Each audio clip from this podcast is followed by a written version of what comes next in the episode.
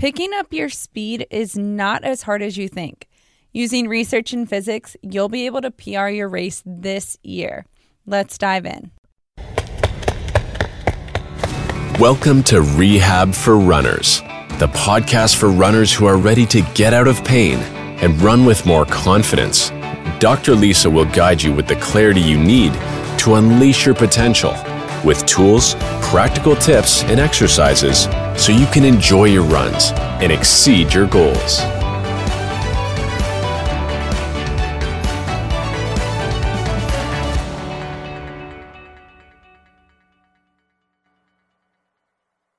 Welcome to Rehab for Runners.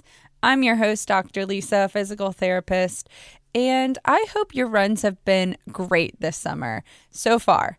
It's about 95% humidity in Richmond, Virginia. And let's just say that I'm just embracing the sweat. I know it's coming. I know I'm going to be chugging electrolytes and water after my run, drinking all the liquids, you know, the coffee, the chocolate milk, the electrolytes, the water lineup. I don't know if you're that type of runner that has like four liquids after their run, but it's either that or a headache. So, last week I talked about how I've increased speed into my zone two training, and this week actually marks the first week of marathon training, woo woo, which is super exciting because it's just a hype. It's just getting excited about the race, even though it's really, really far away, but also just feeling prepared going into marathon training is a huge confident booster. So my past couple weeks, I would say past 4 weeks have been the same workouts for running and strength training and rest days as my first couple weeks of marathon training. They've been super similar. So the transition into training doesn't feel overwhelming. It doesn't feel super different. So I would say that is a huge win for me because years ago, when I trained for my first half marathon, I don't know if you remember the story, but I did not build a base. I ran two miles a day before half marathon training. And let's just say it was a zero to 100 moment. It was not very smart on my end, but you know what? You live and you learn. So I've added in speed work and I always see like the most beautiful scenery and trails on Instagram or threads or TikTok. And I'm like, wow, I'm jealous because most of my runs, I would say 90% of my runs are done around a retirement home because no cars and it's a one mile loop. And it's, it's very peaceful, but it's also around a retirement home. And recently, my speed workouts have been on Thursdays. So that usually looks like a mile and a half to two mile warm up, easy, easy zone two pace, and then about two miles of speed intervals. So a minute on, really fast, like a sprint, and then two minutes off in a jog, getting my heart rate back down. So I'll do that for about two miles, and then it's usually one mile cool down or a mile and a half cool down for my speed workouts. And I feel like this has been very eye opening because I don't actually look at my pace when I'm running. I look at it after the run and just look at, you know, the activity app on the Apple Watch just to see what I was running at. And my pace for my speed workouts have gone down 45 seconds compared to last fall, which is like, what in the heck? That is a huge improvement, a huge transformation. So, with that being said, Today, we're going to talk about how you can increase your speed so you can run faster for longer. When most runners want to get faster, they want to put on more speed, they usually end up running their all their runs too hard because they're thinking if I continue to pick up my pace for majority of my runs, I'm bound to get faster. My body will get used to that pace. My muscles will get stronger and I will be able to run faster. But that's not really the case. And there's a couple different things that go into building your speed. Some of it is research based, some of it is physics. Yes, good old physics coming back to haunt me again, but it really is kind of simple when you think about how to build speed. And I've talked about this before and I'll harp on it again, but you're not going to build speed unless you have the right training plan. So this should incorporate an 80 20 training plan where 80% of your runs are easy, 20% of your runs are harder. So when it's time to actually pick up the pace and run at a faster speed, you are able to utilize the right energy systems and you're able to have that energy to even run faster. That has made a huge difference in my running in the past couple months. So make sure your training plan is not just all hard runs. Make sure you're respecting the research that says 80% of your runs should be easy, 20% of your runs should be hard. That is very, very key to start with because you're not going to get faster if all of your runs are at a high heart rate or you're just running fast for all of your runs. Now, if you're training for, say, a half marathon or a full marathon this year and it's your very first one, I don't recommend trying to come out with this really, really awesome goal time because ideally you don't want to be working on building your endurance into new mileage and trying to, you know, let's say qualify for Boston you don't want to be doing both of those at the same time. Your first race should always be about just building up the endurance, and that's going to allow you to prevent injury. So, still 20% of your runs are hard, but your goal in your head should just be to finish the race strong because that's going to be your best mindset shift for that first race when you go into new distance. Now, fast forward to next year, and you're like, okay, I got my first marathon or half marathon under my belt and I felt good. Now I want to beat my time. That's when it's appropriate to build speed and to try to pick up your pace, try to beat last year's time because you have gone through that mileage so you know what to expect. Work on your endurance first, then you can work on your pace.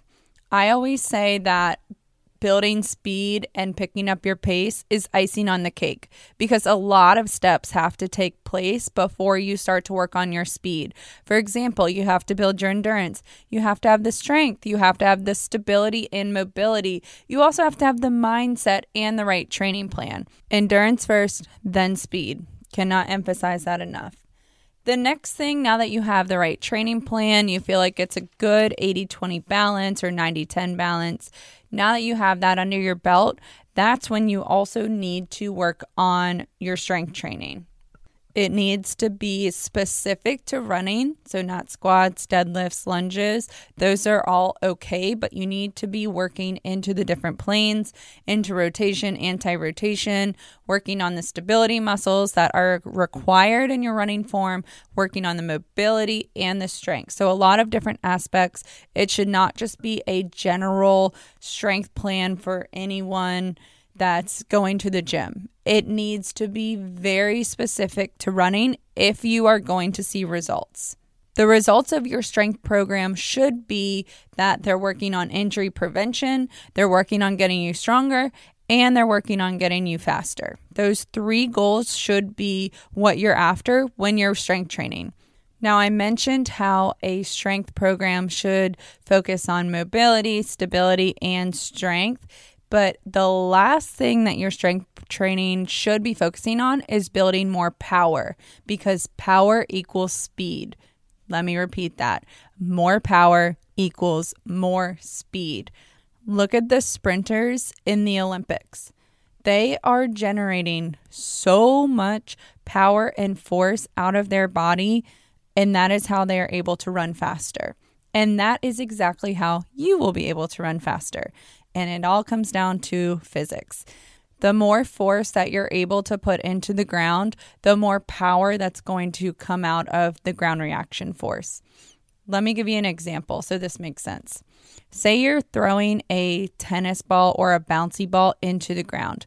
You want to bounce it up as high as you can. So you take the tennis ball or bouncy ball and you throw it as hard into the ground as you can and it's going to bounce as high as you can allow it to with your power that you put behind that ball. Now, if you just gently throw the ball into the ground, it's not going to bounce as high.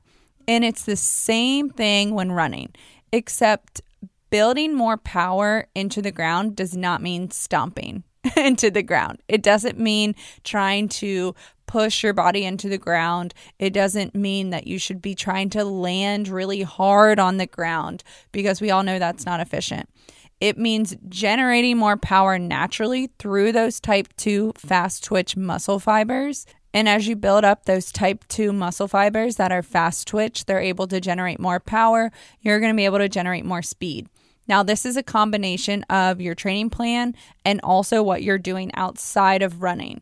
So, you need to be incorporating power and plyometric drills outside of running if you want to run faster.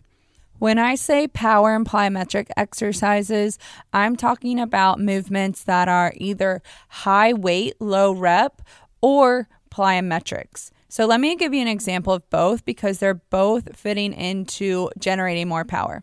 So, a power move might be a jump squat with weights. You're going to do, let's say, medium to heavy weight. You're holding a weight on each side. You're jumping up and down, getting into your squat, jumping up as high as you can. That's going to teach your body to generate more power. And you're only going to do, I would say, four to six reps. So, high weight, low rep. So you give your body a good amount of time to recover and then you do it again. So that's an example of a power move. You teach your body to generate more force and more speed as you move a certain weight.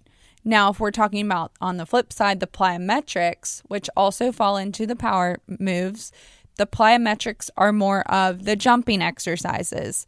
So this might look like single leg jumps in place. It might look like jump squats again without any weight. It might look like box jumps, different plyometric moves that teach your body to also generate more power. Now, I like to incorporate the power and plyometric moves at the end of a workout. You can think of them as your finisher, but incorporating them at the end of the workout allows your body to continue building those type 2 fast twitch muscle fibers even when you're tired from your strength workout. When I created the Runners Complete program, which is a strength and mobility program for runners, I specifically designed stability in the beginning of the workout strength for the powerhouse muscles in the middle of the workout, and then power and plyometric moves at the end of the workout. I didn't advertise this program as a program that will help you build speed because I wanted runners to think of speed as icing on the cake. I wanted them to think about this program as a program that will allow you to get stronger and prevent injuries. And on top of all that, if you're doing the exercises, you're doing the mobility moves after your runs, then you will get stronger because at the end of the day, you should always be working on injury prevention and you should always be working on getting stronger as a runner. And then building your speed is a good goal to have, but it should come on top of injury prevention and building strength. Once I put it out, I knew that it was going to allow the runners to get faster, and I was just waiting for the results to come in. And it's a 12 week long program. So after about three months, I was getting so many runners telling me I took X amount of time off of my half marathon or my marathon race, or I could not believe how fast I was running and how good I felt. And I just absolutely love that because it really does show if you're doing the right exercises and you have the right plan, then you will see results. It's no magic secret that combining research and physics is going to make you a faster runner, but you have to have the right plan and you have to execute it and give it a good amount of time. Everything good with running or with life comes with consistency and giving it enough time. So the Runners Complete program is 12 weeks long. And I designed that because really building up your speed is minimum going to take two months if you're doing the right training plan and you are incorporating power and plyometric moves. Minimum two months, more so along the lines of three to four months with that consistency. Do not expect results overnight if you are trying to build your speed it's just not going to happen. That's like expecting results overnight that you're going to build your endurance. We all know that doesn't happen either. So have a good training plan, stay consistent with it, incorporate those plyometrics and those power moves at least two to three times per week on top of your running specific strength workout. Do your mobility moves before and after your run and you're going to see results. If your running has plateaued, say your speed has plateaued, it could be a couple things. The first thing I would check is your training plan. I'm a sucker for a Google sheet, so put in your total weekly mileage into that Google Excel sheet and then add up how many miles you did speed or you ran a little bit harder and make sure you're sticking with that 80 20 rule. Now, I love zone two. I think it's way better than a conversational pace in terms of giving you barriers. So, if you need to drop your easy pace down a little bit, that might make a big difference as well. The next thing I would check is making sure that your strength workout is challenging. It should be, I like to say, moderately challenging. So it's not too hard to where you can't even do the exercise correctly or you're too sore after your workout. And also shouldn't be too easy. Often I get the question is body weight strength training okay? And it's okay as long as one, you're doing the exercises correctly, two, it's specific to running, and three, it's giving you that moderate challenge. If you need a bigger challenge, then change up your workout. Try a new workout, try a new workout plan.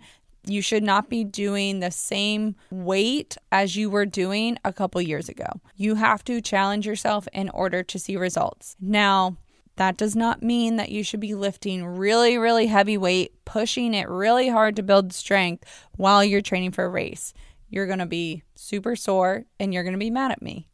so I don't recommend that. When you're training for a race, that's when you should be in that maintenance mode, not necessarily pushing it too hard to where you're super sore the next day for your runs, but also you should be still in that moderate challenge. The exercises should be challenging you in different planes and different muscle groups. The next thing I would check if your running has plateaued is if you're adding in power and plyometric moves.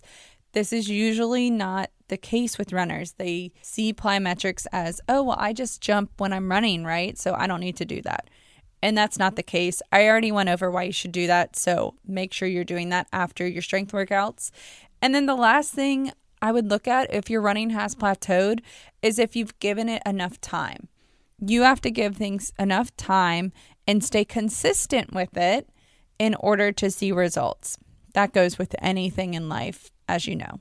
If you found this episode helpful, please rate it and review it below. This allows me to keep bringing you free content. And I just hope you have a great next run. And I hope this episode was super helpful for you. Have a good one. Bye.